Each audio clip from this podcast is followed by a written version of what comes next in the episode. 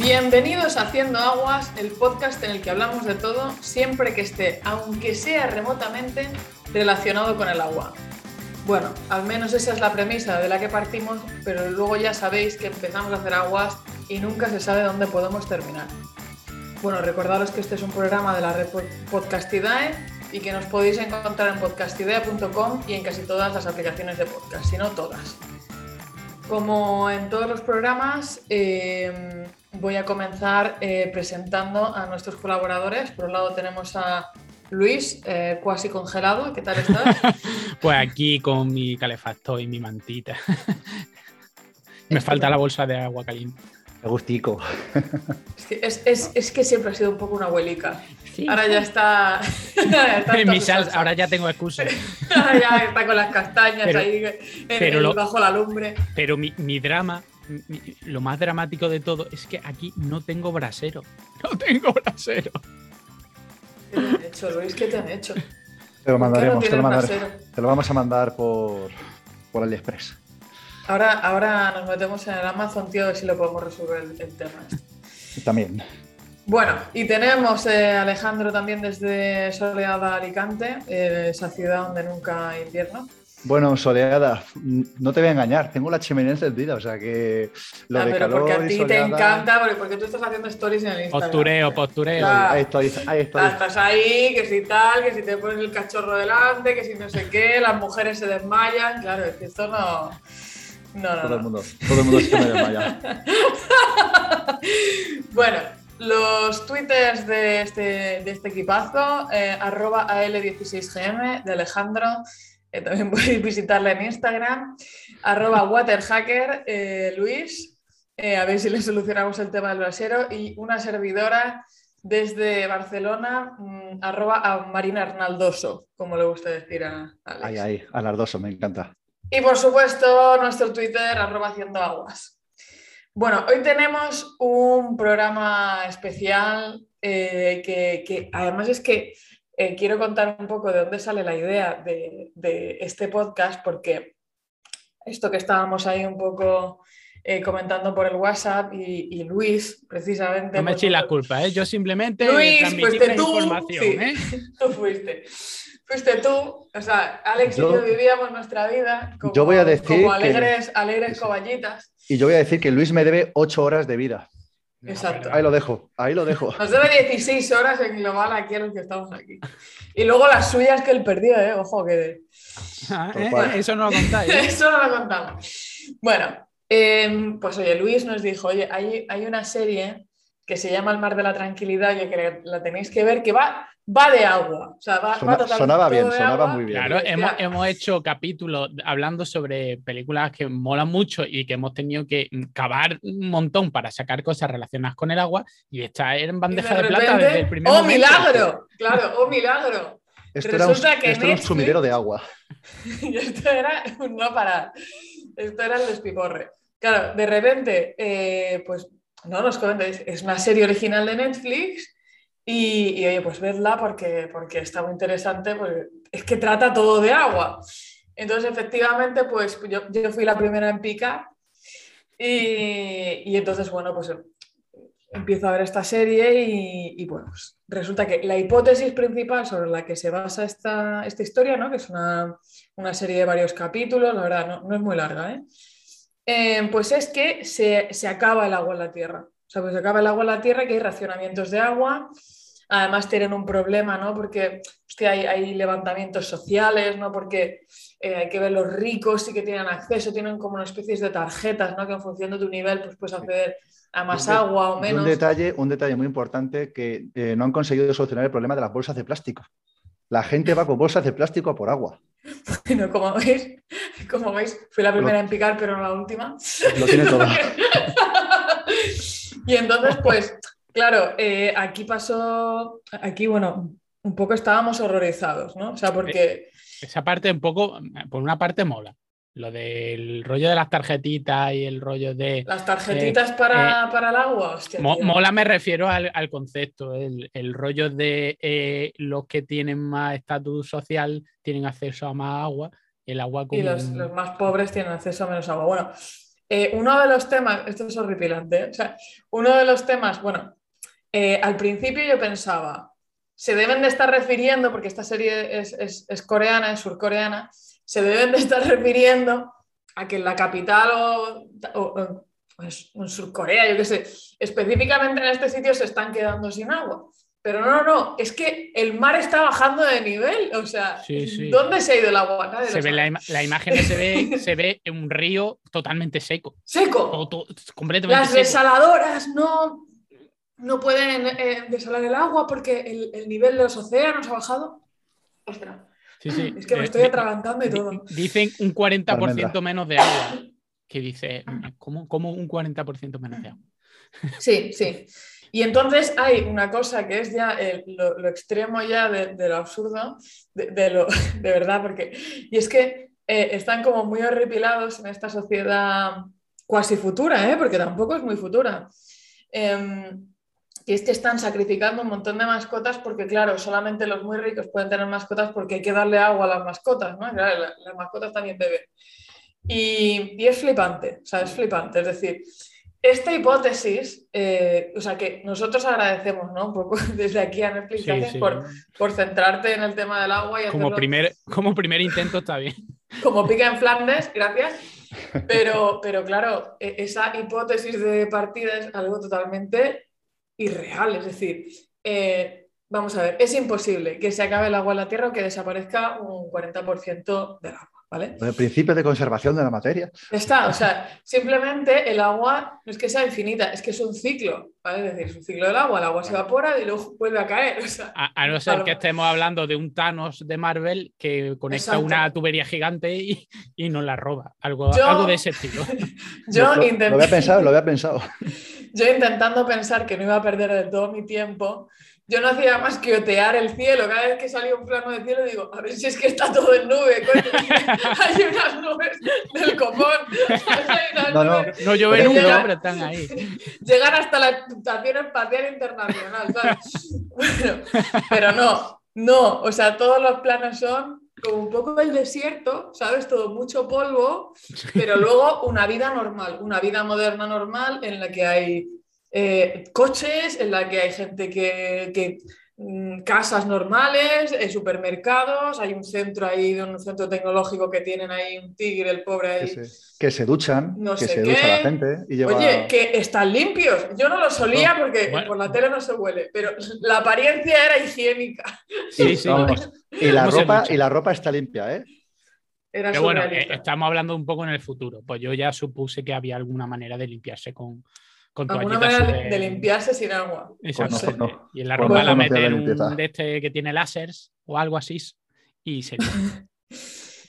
No sé, o sea, era un poco, es decir, lo gracioso de todo esto, o sea, hay, hay una primera cosa eh, que es que el agua no, no se puede desvanecer, ¿vale? Porque el agua, como decíamos, no es un ciclo y al final se evapora, se vuelve a condensar, puede cambiar de cuenca y entonces sí, nuestra cuenca está jodida, pero va a haber otra que tenga más o el mar estará con más agua. Quiero decir, está en alguna parte, no ha desaparecido.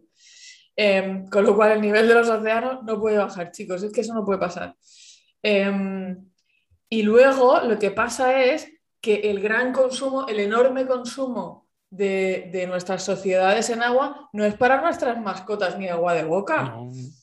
Eso es lo de menos. O sea, no os preocupéis. Si se empieza a ir el agua, vuestro perrito no se va a quedar sediento. Nadie va a pasar sed. Se tiran todo el rato en la serie pasando sed. De verdad, Sí, me está sí, dando sí. muchísima rabia. Es como, de verdad que en un mundo sin agua, la gente lo que tiene es hambre. O sea, no sé. Sí, sí, no, además es, es rollo como si estuvieran en el desierto, lo típico es ver la, mm, la botella y, y bebe un sorbito y dice, oh, llevo sin beber 300 días. Una cosa súper... Es, es así. Todas, todas escenas. Entonces llega la presidenta, no sé qué, entonces le pone a la chica que es la prota un vaso de agua, como hostia, tú y yo sí que molamos que bebemos agua.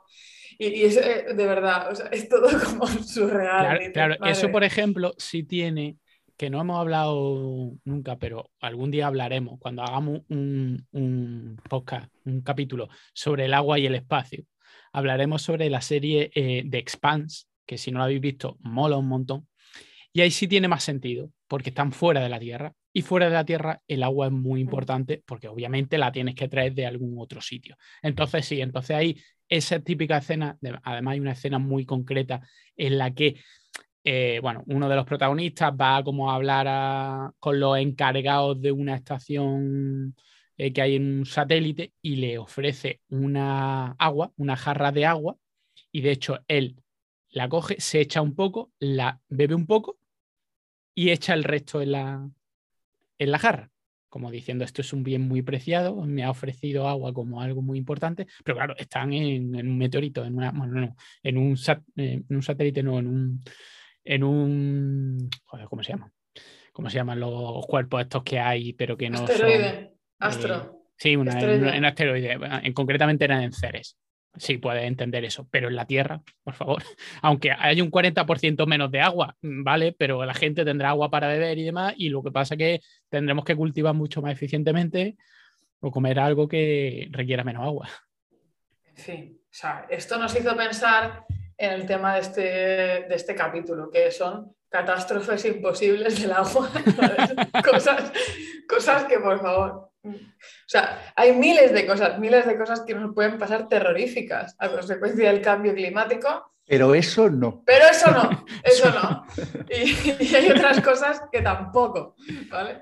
Y entonces, eh, pues queremos, queremos hablar un poco de esto porque además yo creo que hay un tema muy importante, que es que yo, viendo el, arranque de la serie y un poco cómo, cómo no, eh, hacían esta base, ¿no? O sea, presentaban el gran problema que tiene la, humanidad, que es el tema del agua, ¿no? Y entonces esto todo justifica el viaje que, que, digamos, una, la protagonista más toda una serie de, de otros personajes secundarios van a hacer a la luna eh, a, sacar agua de la luna, ¿vale? sacar agua de la luna y, y, volverla o de alguna manera resolver el problema del agua gracias a agua que, había Que en un principio no sabe a qué van allí a la luna. Sí, al principio no saben a qué van. Además, tú sabes que tiene que ver con el agua, coño, si no, no te han contado todo aquello, ¿no? Claro, claro, una vez que, lo sabéis, tendrá que ver algo con... O a lo mejor no, a lo mejor no lo sabes, pero bueno, luego ya sí tiene sentido que, que tenga presupone, lo presupone. Con, el agua. No te esperas que sea eso, ni de esa manera, obviamente. No teníamos pruebas, pero tampoco dudas. Eh, van para allá y bueno, sí, los mandan, la verdad es que es todo muy extraño, porque los mandan sin motivo, es como como cuando tu madre te mandaba no sé qué y no te daba las explicaciones, pues estos, pero los mandan a la luna, ¿no? Que, es un poco más difícil, o sea, usted no me manda a la luna por, a una cosa que no sé lo que es. Exactamente, que no se lo dice, que lo pregunta, la protagonista lo pregunta, pero ¿qué hay ahí? Donde... No, no, no te lo podemos decir. No te lo podemos decir. Oh, venga, oh, oh, vamos para arriba de tu manera. Pues sí, ¿por qué no? Em, el caso es que el caso es que una de las cosas interesantes que tiene esta serie es que esta gente cuando estuvo pensando en esto, ellos evidentemente querían hacer un thriller de ciencia ficción que pasa en la luna em, y entonces necesitaban la justificación para llegar ahí. Entonces, eh, digamos que construyeron o se encontraron o pensaron que esto sería interesante el tema del agua, porque es verdad que se ha tratado muy poco, se han tratado muchos fenómenos atmosféricos como catástrofe, pero cosas del agua se han tratado muy poco. excepto, que suba el nivel del mar por algo y te inunde. típico, para hacer la típica imagen en la que la ola se lleva por delante la estatua de la libertad. Exacto, exacto. Eso lo hemos visto. siempre queda muy bien. Fenómenos catastróficos, ¿no? Em, pero realmente el tema, hostia, pues no, pues es interesante. Y claro, en el momento en que empiezan a aterrizar aquello, lo que se les ocurre es, ah, no, eh, la gente tendrá sed las mascotas tendrán sed. Dices, macho, pero es que no, sabe nadie en qué metemos el agua, desde luego. O sea, em, si tú tienes unos transportes funcionando, si tú tienes una vida normal, moderna, funcionando, se está gastando muchísima más agua que tú, mucha más agua que tú. Todos los procesos industriales, casi todos, gastan agua. Eh, tener energía gasta agua. Mm, en fin, si, si puedes encender la luz, hay agua en alguna parte no, no, no podía entender, ¿no? O sea, y al final, y lo que todos sabemos, ¿no? El 80% del consumo de, agua, por ejemplo, en España es en agricultura, con lo cual eh, sobre todo, sobre todo, lo primero que se hubiera muerto la gente es de, es de hambre y, Sí. y no de sed. Con lo que te quedas un poco pasmado, ¿no? De lo que la gente piensa del agua. Eso es lo primero. Claro, lo que pasa es que yo, yo me pongo en la situación de- del guionista. Si quieres hacer eso, eh, ¿cómo lo hace? Ima- imaginemos que queremos eh, escribir un guion en el que hay muchos problemas con el agua en una sociedad un poco futurista. Es que te ser va- que simplemente que el agua es tóxica y no puedes quitarle el contaminante que tiene. Claro, pero entonces tendrías eso- que hablar de eso y que no puedes quitarle el contaminante ni siquiera con la nueva eh, tecnología, porque si tú puedes ir a la luna con el peso un poco que quieras, porque además las naves son súper grandes, ahora para llevar un kilo a la- al espacio cuesta un huevo. Allí en, la- en las películas modernas pues puedes llevar todo lo que quieras. Tienes que justificar mucho que hay un contaminante que no lo puedes quitar ni con tecnología moderna, cuando aquí quitamos, por ejemplo, ca- prácticamente todo con un osmosis inversa, lo podemos quitar prácticamente todo o ya irte a, eh, de alguna manera, los poderosos eh, tienen los recursos hídricos y no te los dan porque no quieren, como un, como un método de control. Algo esconden, seguro. Claro, entonces tendrías que ir por ahí. Si no, ¿cómo lo haces? Pues al final o te vas a cifras muy superiores de, de reducción de agua y tienes que meterle, yo qué sé, imagínate que le empiezas a meter, eh, yo qué sé, un impacto de un meteorito o algo así como muy, como muy bestia. Al final es complicado recrear esa situación en la Tierra. Sería más fácil Sí. recrearla en, por ejemplo, en estaciones en la Luna o algo así. Imagínate un- una nueva colonia en la Luna que se in- in- decide independizar de la Tierra y ahí ya tienen problemas. Se podría hacer de otra manera. La verdad que a nosotros nos choca un montón. Yo no sé, seguramente mucha gente que lo haya visto eh, lo ha visto y le resulta lo más normal del mundo y se lo traga y, y no Claro, tiene mayor problema. No es verdad, tío. Imagínate pasar sed. Y todos los, todos los personajes todo el rato están esto como, hostia, ¿te imaginas poder beber todo el agua que tú quisieras? Y es- pero, mientras, pero mientras en su flamante ¿no? traje de no sé qué. Sí, sí, todo súper limpio, súper Y, y guay. mucha comida, comida no hay problema, nadie, nadie tiene ningún Todo el problema mundo con la come, pero nadie bebe. Todo el mundo come, pero todo el mundo tiene sed. Y es, es muy, muy extraño.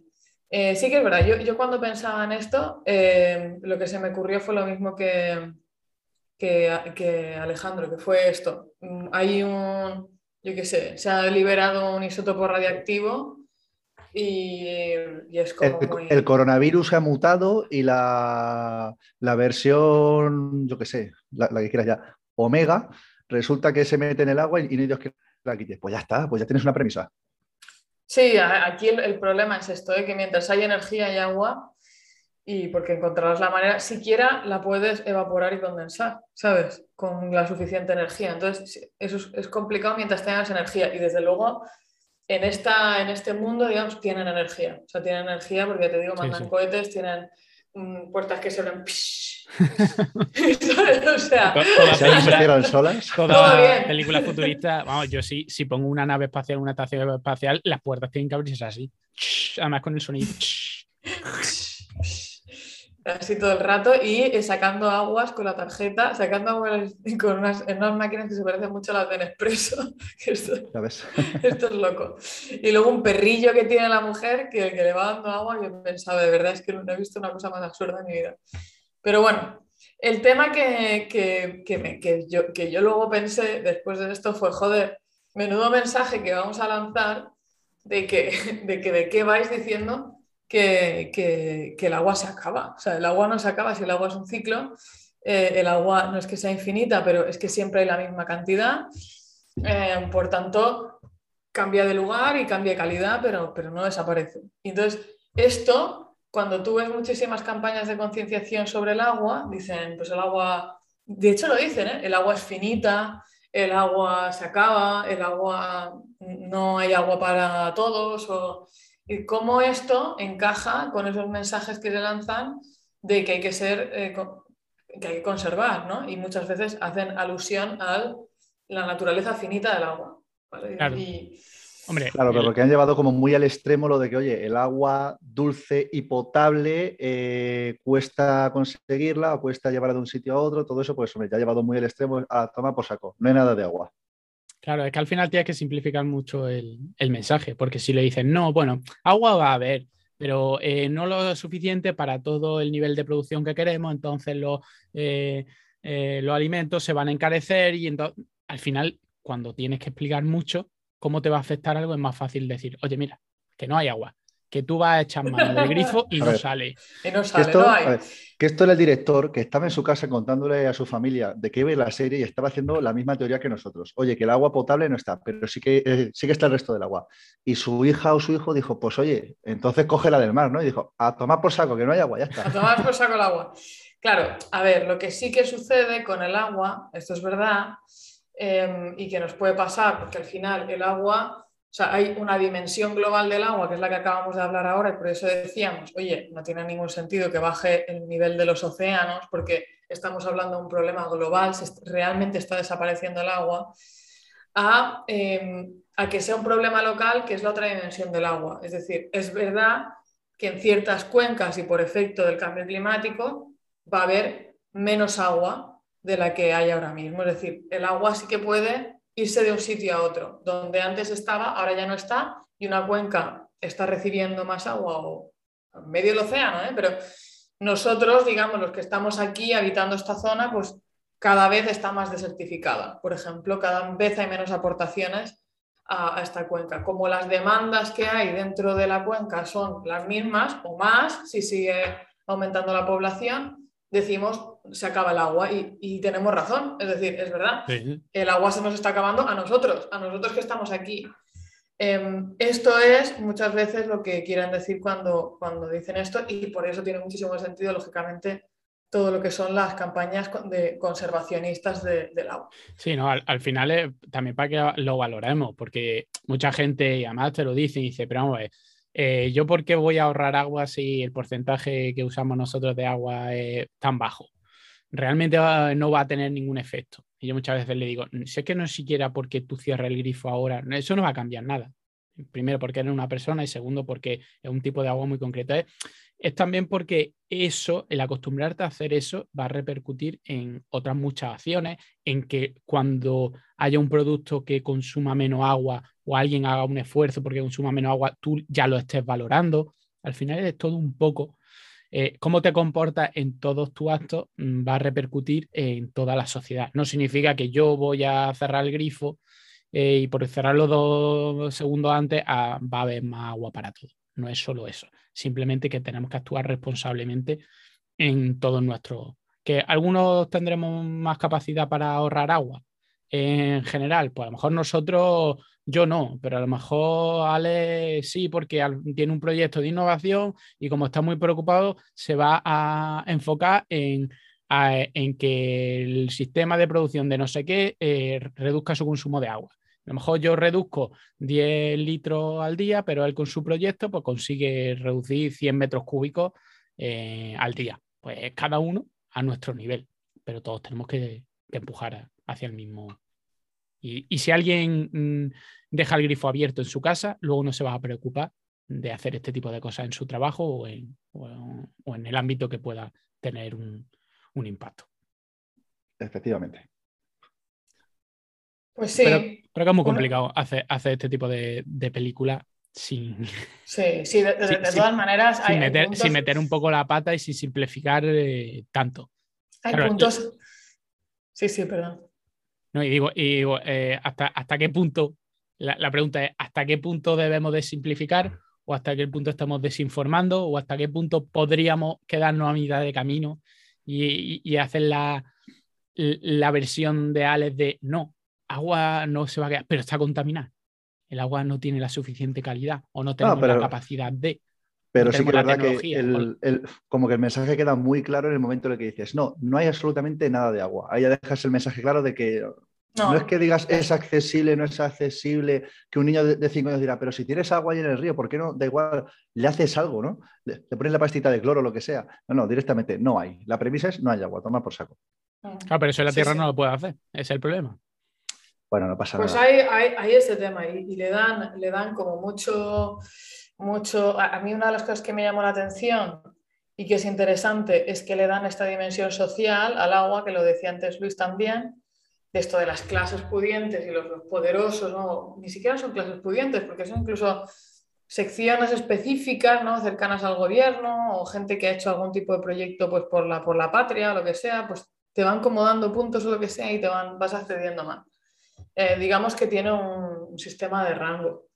Em, y sin embargo, hay cosas como, como, por ejemplo, la agricultura a mí me sorprendía porque dicen, ah, eh, están teniendo que hacer cultivos en vertical, ¿sabes? Los cultivos verticales, sí, dices, un cultivo vertical, vamos, tecnología del año, no sé, hace bastante, ya está. O sea, si la quieres hacer, la puedes hacer, no hace falta estar en el futuro para hacerla. Yo esperaría que se hubieran inventado, o sea, que aunque sea aeroponía, que eso también existe, ¿sabes? Que ya es como hidroponía, pero pulverizada para que solo las gotas de agua que tienen que llegar a la raíz sean las que lleguen. lleguen. Estaban ahí con su suelo, con sus tal, ya está, la, la, una, encima de otra y eso ya está. Ya está vertical, así, para que se es que en vertical.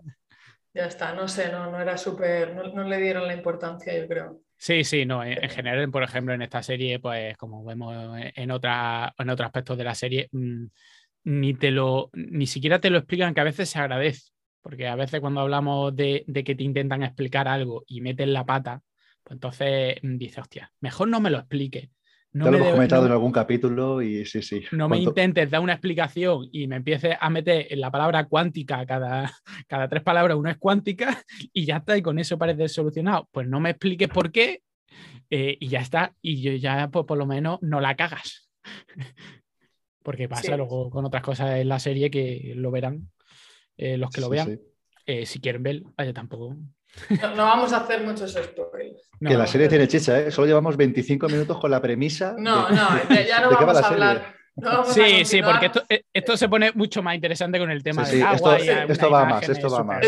la, cosa, la cosa sigue y nos da unas imágenes interesantes. Luego hay, pasan muchísimas cosas con el agua que son absolutamente ridículas. Pero, eh, oye, nos quedamos con esta premisa porque al final la idea era esto, ¿no? Hacer una recopilación de catástrofes imposibles del agua. Y lo que hemos hecho ha sido recoger otras catástrofes imposibles. Quizá, como decíamos, ¿eh? este, este, pueda ser la serie que más, eh, y habrá otras seguro, pero que, que se centran mucho en el tema del agua como problema estructural.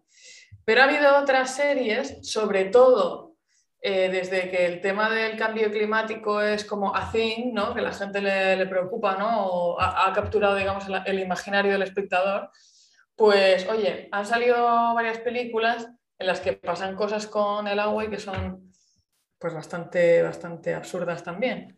Eh, un, caso, un caso que todos conocemos es Waterworld, ¿vale? Waterworld es una película bastante antigua eh, de, Kevin Corner de Jesús y, que además eh, yo creo que tenía una premisa súper interesante que era la del cambio climático, que en ese momento yo creo que era una cosa que se empezaba a hablar de aquello, pero que tampoco sería como es ahora, ¿sabes? Que todo el mundo habla del tema, la mitad, o sea, probablemente los negacionistas podrían ser la, norma en ese momento. Pero el tío tuvo ahí su idea de que, de que se habían deshelado los polos y que entonces pues que toda la tierra, digamos, estaba cubierta por agua, no había nada, ni un gramo de tierra fuera. Y, bueno, aquí esto, eh, tranquilizar, tranquilizar a la gente, si esto pasara, que puede pasar, Es, verdad que puede pasar, pero si esto pasara, eh, es verdad que no hay suficiente agua como para inundar por completo los, los continentes, es decir, no, no podrían cubrir toda la tierra. Habría playas donde ahora no hay playas. y todas las playas no existirían, que ya ahora pues no estarían.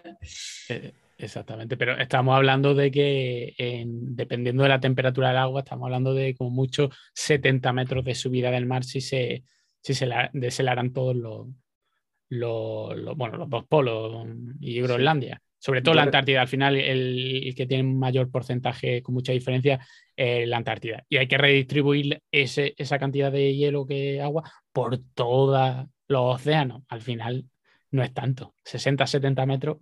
Hombre, jode a mucha gente. Muchos millones de personas se verían jodidas y económicamente, pero no se inundaría, ni siquiera se inundaría mm, yo qué sé qué porcentaje, no sé si ha hecho la cálcula, pero a lo mejor yo sé un 10%, de la Tierra? Menos, menos. Yo recuerdo que me puse, cuando vi esta película, me, me puse a mirar a ver el Google Maps y mirando el, el catastro y todas estas cosas. Y justo mi casa está a 65 metros. Más luego que vivo en un segundo, así que diría, vamos, directamente desde el balcón al agua. Al agua. exacto, exacto. Pues sí, no tendría mucho sentido. Otra cosa es, ¿vale? Otra cosa es que el, el Kevin Conner y su gente estuvieran en una, en una zona de isla y lo que pasa es que eh, la Tierra está muy lejos. Entonces, para ellos pues, no le ha dado tiempo a llegar y para ellos todo se... Pues, eh, hacían, hacían al principio varias alusiones a que se inundaba tal, y, te- y de hecho te enseñaban algún plano de la Tierra en plan todo azul y eso. Bueno, se supone que no toda está inundada porque la idea, si alguien no ha visto Waterworld a esta altura, ya ha tenido tiempo, se supone que va un poco eh, de descubrir Descubrir. eh, tierra firme. De hecho, se supone que la niña en su espalda tiene como un mapa o información para llegar a tierra firme. Y al final llegan a tierra firme. Así que tierra firme ha- había. Pero Bueno, había un piquito, ¿no? Eh, Pero... no recuerdo yo si era muy grande o se veía si era muy grande o pequeño. No sé En si- fin, el caso es esto, que, que no podría haber ese nivel, digamos, de, de inundación.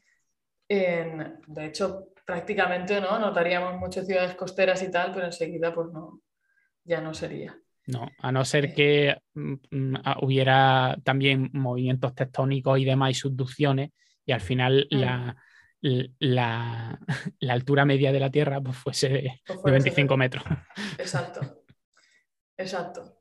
Bueno, pues esta es una, ¿no? Eh, hay otra película que se llama El día de mañana, eh, que además eh, pues se basa en, ciertos datos que han salido en el último informe del IPCC, o por lo menos eh, datos que salían en este informe ratificaban como la historia general de esto. Es decir, en, el día de mañana lo que pasa es que de manera, bueno, de manera muy repentina empieza a haber como una bajada de la temperatura, una especie de pequeña glaciación, eh, sobre todo en la zona de, Estados Unidos y norte de Europa. Em, y entonces, esto es un fenómeno que climáticamente tiene sentido eh, con la distribución de una serie de corrientes en, la Tierra al inicio del cambio climático. Es decir, esto podría pasar y de hecho se dice que esto ya pasó hace pues, como 1700 eh, años, una especie de pequeña glaciación que es compatible con una subida general de la temperatura en la Tierra, pero con ciertas corrientes frías que pasan en la Tierra. ¿Qué es lo que no puede pasar? ¿Qué es lo que es imposible que pase? Pues lo que pasa en la película. Es decir, eh, tú no puedes estar un día tranquilamente andando por tu casa y de repente eh, que bajas al día siguiente y aquello es hielo. O sea, eso no puede pasar. Pasaría eh, gradualmente a lo largo de un tiempo muchísimo más dilatado, ¿no? O sea, es un cambio muchísimo más gradual. No pasa como pasa en la película, que evidentemente se tiene que tomar licencias para que sea espectacular, ¿no? Y pasen pues como... Hombre, el año pasado con la Filomena, ojito, ¿eh? Ojito que hubo ahí un poquito de. Sí, de sí, pero no fue una glaciación, fue una tormenta de nieve, eso sí te puede pasar. Tú pregúntale a la gente de Madrid. Quedarse nevado para siempre, ¿no? Como durante muchos años que- quedarse helado, no. Eh, que sería un poco lo que pasaría en esta pequeña glaciación. ¿Qué podría pasar? Pero bueno, eh, todavía no ha pasado, ya veremos. Sí, sí, no, y, y pasa de, de repente rollo congelar un, helicóptero que está, que está volando. De repente viene un aire frío, además aire frío, que tú dices, pero vamos a ver, si tiene aire caliente, vale, eso es energía, pero el aire frío, el frío, yo qué sé, tú tienes ya una temperatura. ¿Cómo te quitan ese frío tan rápidamente? Te absorben, te absorben todo el calor. te chupan el- el- la energía. No sé, una cosa un poco. Pero bueno, es para hacerlo espectacular. Una típica- Bueno, claro, es que si no, no harías una película, ¿no? Tendrías que hacer un timelapse, te morirías del aburrimiento. Exactamente, la gente ya le ha dado tiempo a, a irse a México, a montar su. a tener familia y demás. Ok, ya se ha congelado. que- Sí. casa, hostia. Hostia, Ya ni me acordaba yo. Claro. Sería como, uy, parece que este año me tengo que sacar la Rebeca más tiempo, uy, parece que el abrigo lo, lo arrastro hasta Saca- junio, Saca, saca la pellica que verás. Saca la pellica gorda que verás este verano. el otro con la lumbre ahí que no la apaga. Claro, y dices, hostia, aquí está pasando Lo, algo. ¿no? lo mismo pierde un poco la cosa de. Ya ves, ya ves. Luego tú dices, es que esta película es lenta. Bueno, pero es realista. Pero es real, pero es real, te podría pasar eso. No, no, aquí Muy cierra los ojos y en cuanto lo sabres, vamos, se te ha congelado Nueva York. Se te ha congelado un pie y no... ¿sabes? Eso es hostia. Pero no pasa nada, tú coges la raqueta con tus colegas y te vas andando A a, buscar a, penicilina. re- a buscar penicilina. Bueno, a ver, es que da para mucho, ¿no? El tema del cambio climático así de tormentas guays, pero bueno. Sí, bueno, pero claro, también este tipo de, de películas catastrofistas eh, que tengan algo de base está muy bien, porque luego tiene otras que dices, madre mía. que no- no Hablando sabemos. de eso, hablando de eso. eh, hay la siguiente película que quería comentar que se llama Geotormenta. Madre mía, es que ya empieza súper guapo. Es que, es que el, nombre, el nombre ya es un poco como de juguete del Carrefour, ¿sabes? O sea, el nombre está ya como mal cogido. Eh, es una película, es bastante cutre esta película, eh, y va de que eh, tiempo futuro, tampoco muy futuro, ¿eh? Yo os digo, No, o sea, tampoco muy futuro. Eh, pues lo que han hecho es, ha habido una coalición de diferentes países y entonces, bueno, ante pues, todas las eh, tormentas extremas que estaban pasando en la Tierra, deciden construir una red de, de- de satélites que lo que hacen es controlar y dise- o sea, hacer a medida, digamos, el, el clima mundial. Es decir, hoy hay soleado y mañana también, si me sale de las narices, y lloverá cuando tenga que llover, cuando yo lo diga. Eh, pero, pero ya está. Y entonces aniquilan todo lo que son eh, fenómenos meteorológicos que se salgan de lo que tiene que ser. ¿vale? Esto está todo. Y entonces esto bebe un poco de las ideas estas que hay de, de alguna manera controlar el, el clima pues, a través de pues, sé, Sí, eh, supuestas. X cosas. Sí, Sí, la, la geoingeniería. que- la geo. Exacto. sí, manipular el, el clima. Manipulación del, manipulación del Exactamente, clima. que, lo, que es lo que hacen cuando eso cuando va a llover y llega una avioneta y, y pasa por ahí Exacto. y disuelve la nube, eso son eh, geoingeniería porque alguien no quiere que llueva. Alguien no quiere que yo, Alguien porque mueve los interesa, porque ese día es la comunión de su hija y eh, no, no, se tiene que hacer. Y, y entonces, pues claro, o sea, esto es, además la cosa es delirante, ¿no? Porque resulta que un, un satélite como que bueno, lo están hackeando y no sé qué, entonces empieza a ver como, ¿sabéis, no? Como si de repente uno de estos satélites eh, dejara de funcionar y entonces empiezan a pasar como cosas locas, pero clima extremo en sitios, como si lo que estos satélites estuvieran evitando es una constante, o sea, catástrofe absoluta y radical sobre la Tierra. Claro, que "Hostia". pero lo que, no- lo, que- lo- lo que pasa es que no, no sé si es que dejan de actuar, pero no, lo ha- hacen al contrario, están creando, eh, en vez Sí. de evitarlo, pues lo crean, en vez de evitar un- Generan. Las, Era maqui- un las huracán, máquinas pues, se pues genera Las el máquinas- huracán de la... Sí, sí. Una especie de, de- de- de- de- o sea, al final, ¿no? El ingeniero este, el, el americano, tal, descubre que, hostia, que no, que allí está pasando algo y que se va a liar parda, pero a nivel Bueno, global bueno, con los satélites que, estos. que- que el, el ingeniero de la hostia americano es el Gerard Butler. Sí, que sí, tú lo ves más dices, un el mecánico de típico- camión, sí. el, el típico cerebrito de la NASA que controla un sistema de satélites que Gerard Butler. Es que te sirve para un roto y para un descosido este señor.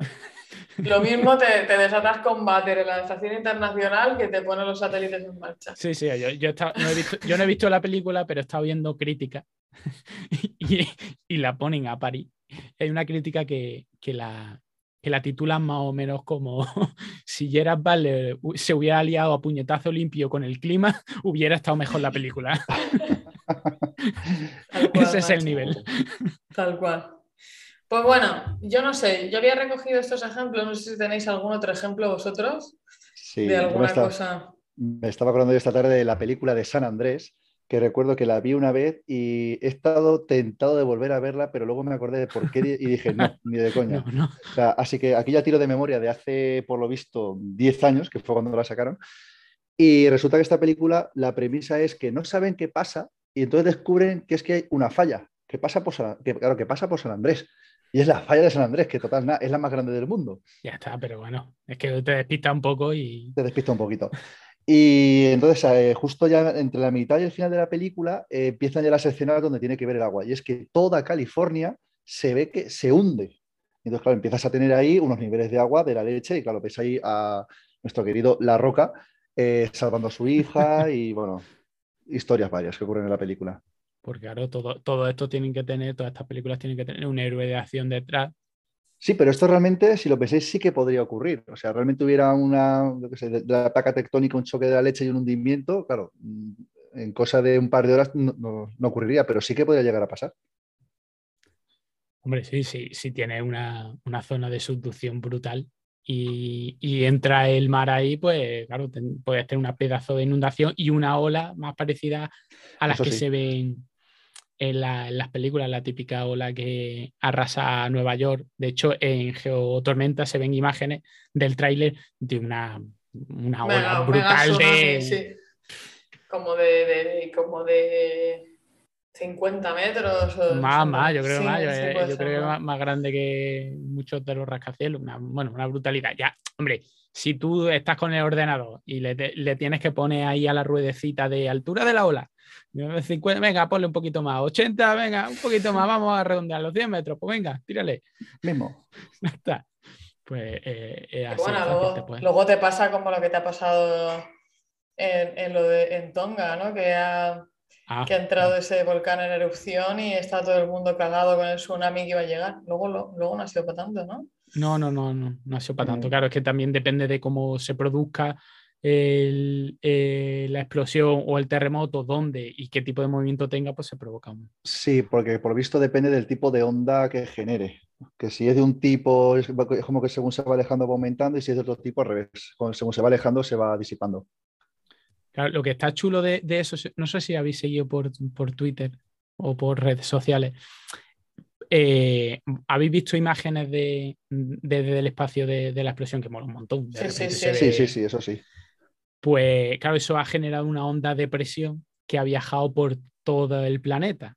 Entonces la gente ha estado, eh, bueno, algunos con barómetros más profesionales, pero otros simplemente con el móvil, porque muchos, muchos móviles tienen barómetros, sobre todo los móviles un pelín más antiguos, por lo visto en los modernos ya lo están quitando, pero los móviles tienen, eh, almacenan mucha información. De hecho, tienen giróscopos, tienen acelerómetros. De hecho, hay una aplicación que se utiliza para esto y que puedes utilizar para, para medir los movimientos pues, eh, tú mismo. Incluso hay un, hay un profesor en Granada, eh, Arturo Quirante, que es de la Facultad de, de Física de Granada, que a sus alumnos de primero le ha montado un, eh, un taller de física. Él, da en una asignatura la parte práctica con móviles. Entonces pide móviles eh, smartphone, pero que ya la gente no quiera, y lo utiliza porque tiene un montón de sensores que lo utilizan para sus prácticas.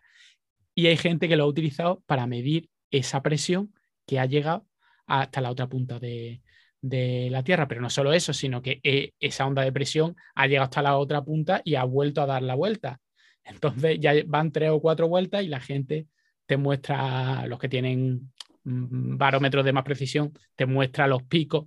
Ya cuando, cuando ya ha dado unas cuantas vueltas a la Tierra, ya supone y dice, bueno, yo eh, a lo mejor este pico tiene que ver, pero ya no se ve tan claro. Pero los primeros se ven como una onda de presión que sube y que baja de medida en la otra punta de, de la Tierra. La verdad que un bicho bueno. de eso es, es algo, algo serio. El, el- el grande fue el Krakatoa, que pegó un pepinazo. Se fue en el 91, ¿no? El, grande del Krakatoa es que ha habido varios, pero el grande del Krakatoa fue hace, hace mucho más tiempo. Y, y eso fue, eso fue brutal. No, ese, ese- Ah, no, ese en, tsunami mil- en sí- 1800 en 1883. Eso es famoso. ese sí, ese sí generó un tsunami del, de- del copón. Pero eh, este se ven imágenes. Hay una, no sé, no sé si habéis visto un vídeo de que se graban cómo, cómo llega el agua a, un- no sé, a una isla y justo antes lo que se ve a un tío, a un chaval pegándole hostia a una palmera, como, como luchando con una palmera. Y luego, se, y, luego, y luego se para y se ve cómo la ola llega, que dice el, el principio más absurdo de un vídeo sobre, sobre el tsunami. Pero bueno, eso, eso, sí, eso sí puede pasar. Bueno, ya, ya vimos cómo pasó en, el, en Tailandia. Pues hay una película sobre, sobre el tsunami de Tailandia que se llama Lo Imposible. Española. Sí. y que va esto sobre una familia española que está ahí en Tailandia cuando, cuando pasa lo del tsunami este y es flipante. Sí, De-. Esa, esa película. Además, es que, es que eso, es que un tsunami es. Empieza Estos el son, agua. por llega el cierto, agua, llega el- catástrofes posibles. Eso sí, ¿vale? Eh, bueno, de Ah, hecho vale. son, son reales. Yo tenía una imposible muy, muy graciosa por ahí. De hecho, el tsunami más grande, porque eh, estuve mirando eh, eh, los rankings de tsunami más grandes, de ola más grandes, y la más grande eh, tenía 100 metros de altura, pero claro, tiene truco. Porque no un tsunami que lo provocara un terremoto, por ejemplo, o la explosión de un volcán, sino que fue en un lago que ahora mismo no me acuerdo, una parte de una montaña cayó y entonces creó esa ola y claro, se supone es, una, es un tsunami porque es una ola muy grande, lo que pasa claro, está causado por unas condiciones muy, muy concretas, por eso llegó a 100 metros, pero bueno, hay Sobre- olas súper... Sobre eso, sí, eh, justo sobre eso hay, hay un documental que se puso de moda también hace poco cuando el volcán de La Palma y que una de las teorías que había era que precisamente todo lo que es Cumbre Vieja se derrumbara sobre, sobre el Océano Atlántico y montara un tsunami de la leche en la costa oeste de... Sí. Eso es que por lo, por lo visto es un mito que, que es- está muy extendido, bueno, está extendido en, en Estados Unidos. El hecho de que pueda haber un tsunami que no es de ahora, no es por el último volcán, sino que ya era de antes, porque me parece que alguien hizo un- una especie de estudio que intentó hacerlo pasar por estudio más o menos técnico y demás. Era primo de los aztecas. Que Al que final, bueno, 2012 Claro, eh, ellos, ellos hicieron como una especie de simulación, como si se cayera, cayera un trozo de la montaña hacia el mar y hasta dónde llegaría y demás.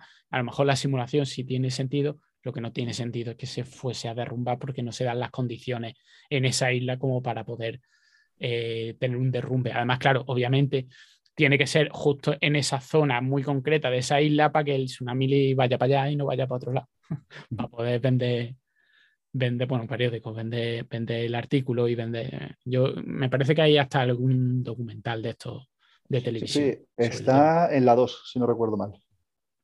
Pero que e- ese, ese no tiene mucho sentido eh, en ese en eso en concreto, en esta isla en concreto. Pero eso sí puede pasar.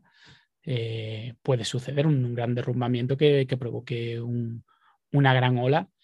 Y bueno, y no hace falta que un derrumbamiento, pues ya hemos visto no solo el, tsunami de Tailandia, aquí en España pasó el, terremoto de Lisboa, el que se conoce aquí como terremoto de, de Lisboa, eh, que la mayor parte de la gente que murió fueron, fue en Lisboa por eh, acercarse al mar, porque claro, el mar se retiró antes de llegar al el tsunami y la gente fue a verlo. Claro, de repente hay un terremoto, un terremoto, tía, mira que ha pasado esto. Se fueron para allá, llegó el tsunami y se lo, se lo llevó por delante. Eso sí puede pasar. ¿Ves tú? Lo mismo podían hacer, podían hacer una, una película de terremotos, de un enjambre de terremotos y que se produzca eh, tsunami. Pues eso sí puede pasar. No sé, de repente empieza, si la actividad volcánica empieza a hacerse más grande, Quédate, quédate la idea, quédate la idea. Eso- Luego te la roban. pero como a la gente luego le da igual. El otro, día justo, el otro día justo echaron una película que era eh, Avión contra volcanes. Y vamos, del estilo. No te digo la que es el día. Ah, eso, eso lo he visto, pero, pero ¿de qué iba? ¿Tiraban Eh, aviones contra eh, los volcanes? O...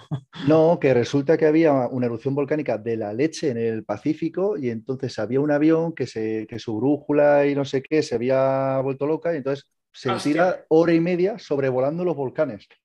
Venga a dar vueltas a los volcanes. Y en la costa más cercana o no sé qué, bueno, como si fuera Pompeya, arrasa completamente con toda la gente.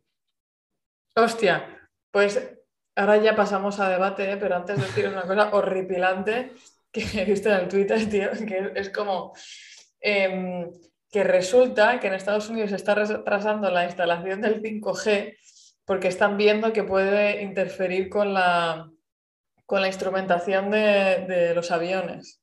Y Sí, entonces están intentando como ponerlo, a ver cómo lo ponen, que esté suficientemente lejos de los aeropuertos. Pero Mira, los aviones me americanos, cagué ¿no? encima, ¿eh? o sea, Pero, pero digo, solamente con los yo no aviones me monto americanos. en ningún avión hasta que no tengáis esto bien probado, ¿eh? No me jodas. Yo digo, tú sabes esto de apaguen el, ¿sabes? apaguen el móvil, que puede dar interferencias y tal. Mentira, aquello, mentira. uh, Son mentiras. ¿Tú te crees que te va a, a- Yo a sé que arriesgar yo- a que mira, haya alguien con el, con el móvil encendido y se te caiga? Perdona que te diga, yo estaba en un avión, eh, yo aquí, moi, estaba en un avión y por, por el este de- por la cabina del, del capitán dijeron, por favor apaguen todos los teléfonos móviles que estamos teniendo interferencias. Y dije, mira, miré a todo el mundo alrededor diciendo, ¿quién es el asesino? ¿Quién? ¿Quién es el hijo de puta que no lo ha puesto en un ¡Hala! avión? ¿Para qué te ponen un avión ahí, eh?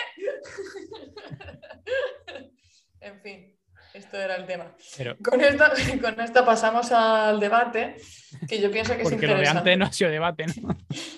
No, pero el, el grueso del debate eh, eh, filosófico, ¿vale? Que es, es, vosotros pensáis que esto que hacen con las películas, eh, cambio climático y el agua, estas cosas que son irreales, que son exageraciones y que en muchos casos son plenas ficciones, ¿es bueno o malo? Es decir, ¿es bueno que la gente reciba este mensaje porque conciencia, a pesar de que sea una exageración? o es desinformativo y entonces lo que genera es una falsa sensación de que eso es lo que va a pasar y cuando no pasa, dices, "Ah, bueno, pues, No, ya yo creo, no que pues yo no ha pasado y no va a pasar nada, ¿no? O sea, yo creo que es negativo, pero por ni una cosa ni por la otra, sino porque luego en cuanto hay un pequeño indicio de algo, claro, a lo mejor yo que sé, tiene que pasar un 1% de lo que ocurre en la película, claro, en cuanto alguien dice, ¿veis? Ya lo dijeron en tal película, dirán, ah, exagerado, eh, todo eso es mentira, cambio climático, todo eso es mentira.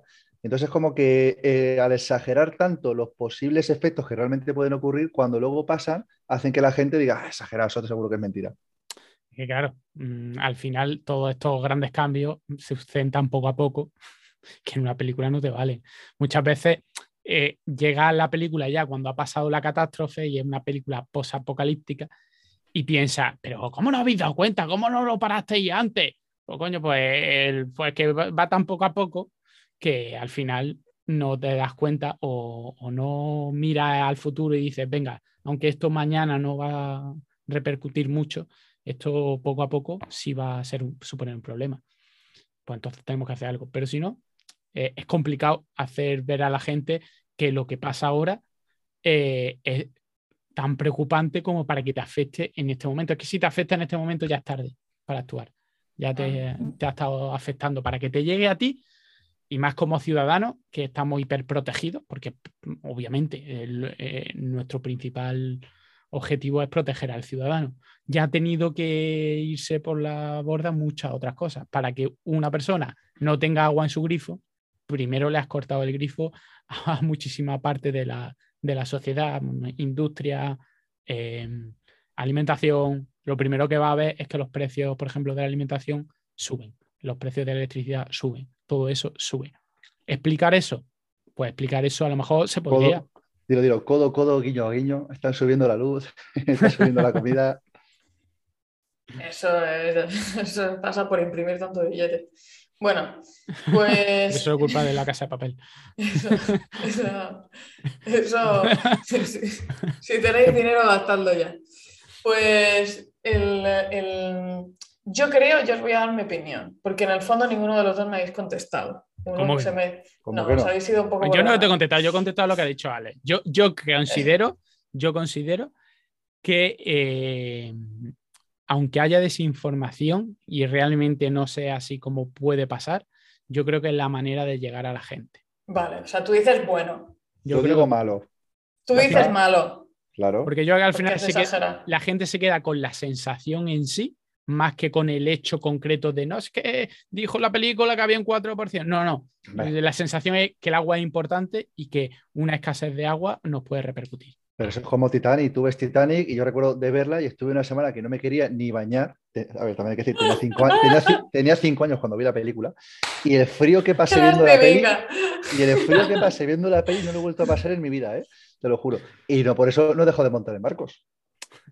Ya. No, eh, sí, Pues está, está claro, pero eres más consciente de que cuando te montas en un barco Sí. te puede pasar lo del el capitán aquel que se fue bu- el buque, ¿no? Que primero lo hinca ahí en, Italia Costa- y luego Costa- se sale. El Costa Concordia, el Costa sí. Concordia. El Costa Concordia, ¿no? Pues te puede pasar eso, pues ya tú ya lo sabes porque viviste el horror en Titanic cuando lo veías. Bueno, Yo si Yo no veo la pienso- cosa no, no subo. si tú ves ahí el capitán está un poco. Pues yo pienso que es bueno. Yo pienso que bueno. A pesar de que sí que, o sea, entiendo lo que dice Alejandro. Que, que es verdad que la exageración siempre es un arma de doble filo, pero yo pienso, eh, un poco en la línea de lo que dice Luis, que cuando, o sea, que las, las imágenes, o sea, el impacto visual y la memoria que nosotros tenemos de una cosa o la atención que le prestamos a una cosa, em, tiene muchísima más potencia cuando es visual. Es decir, una cosa que tú ves, una foto que tú ves, es mucho más potente para mí, ¿eh? por lo menos. Luego de recordar, o se me queda más como en la imagen, como en la memoria emocional, digamos, se me queda mucho más que cuando leo algo, cuando me cuentan algo, cuando me explican algo. Por eso, de hecho, em, tú sabes esto cuando estás enfermo, cuando te pasa algo, que la gente se pone a mirar cosas por internet y te dicen, no mires por internet. No. Sobre todo, no mires ninguna foto por internet. O sea, no mires nada visual por internet que te pueda impactar, porque eso te va a generar un miedo muchísimo mayor de cualquier cosa que te pudiera pasar, ¿sabes? Pues es un poco eso. Es decir, es te genera un impacto visual, te genera un impacto emocional que es mucho más fuerte de lo que tú puedes transmitir explicándole a la gente el cambio climático o el agua o no sé qué o no sé cuánto. O sea, yo me acuerdo cuando vi eh, eh, Aguas de Barcelona, hizo aquí en, en Barcelona, hizo una cosa súper chula, que no sé si os he contado alguna vez, que es el Sound of Hope, que era un, No. una, un este de realidad virtual, era una experiencia en realidad virtual que, que tú te metías con un avatar y entonces te, te ponías las gafas y entonces veías diferentes cosas, pero una de las cosas y, que eran muy impresionantes, pues como te ibas a la Antártida y veías como el hielo caerse y veías un, sitio desierto que era no sé qué sitio, pero luego te llevaban a Barcelona y estabas en la Plaza de España viendo la Plaza de España inundada y yo vi mi piso inundado porque de- desde la Plaza de España se veía mi piso, pero inundado agua hasta arriba. Y eso, o sea, esa imagen yo la tengo grabada. O sea, Sí. Y por- tú pensando, esto no es posible. El agua no puede llegar aquí. Esto es real. Hostia, la, la sensación de decir, mm, ha sido muy real.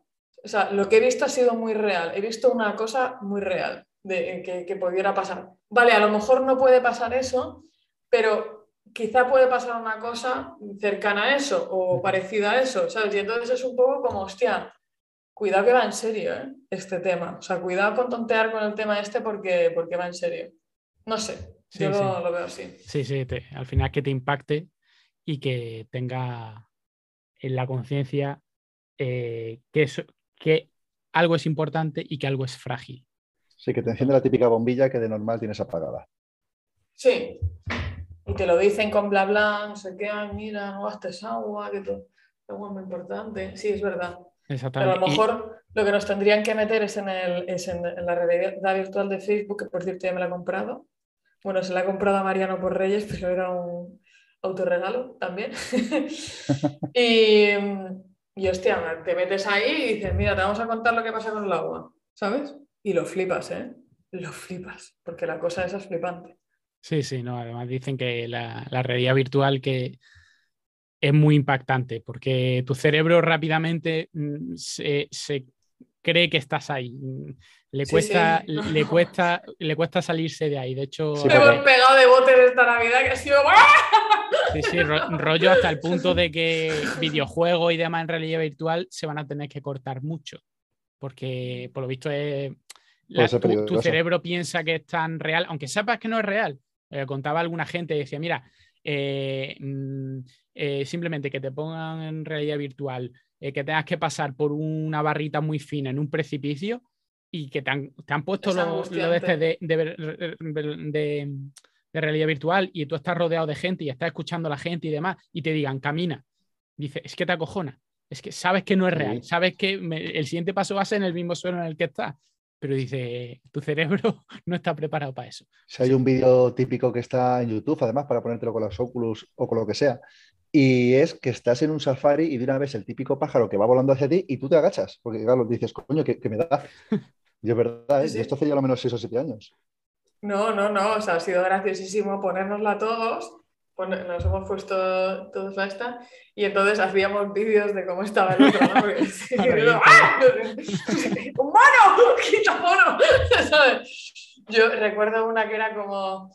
eh, ha- hay unos como unos documentales preciosos y recrean cómo era, cómo el mundo empezó a, como a, a evolucionar desde la prehistoria, no sé qué, cuánto. Entonces te meten como abajo del agua, este está guapísimo, y te enseñan cómo las primeras especies empezaban a tal y con los primeros crustáceos, no sé qué, cuánto. Y de repente... en plancha para intentar Hostia. nadar hacia el suelo. No, no, vas, tú vas como dentro del agua y entonces vas viéndolo todo. Y, y de repente te metes así como una especie de roca y tú ya ves que ahí hay algo. ¿sabes? Chanan, chanan, chanan. ¡Ay, que me cago encima! Y entonces de repente haces así y ves una puta cosa rarísima de cojones, que parece como una barracuda feísima, o sea, una cosa así como con... Y entonces de repente como empieza a nadar hacia ti, pero nadar hacia ti de verdad que yo, claro, me, me quité las gafas y así, como, o sea, como el rollo desaparece. Es súper impresionante.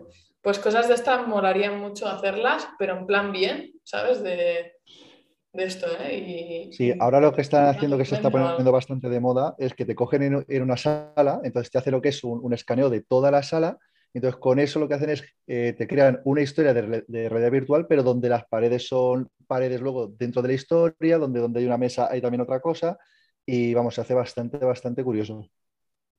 Está guay.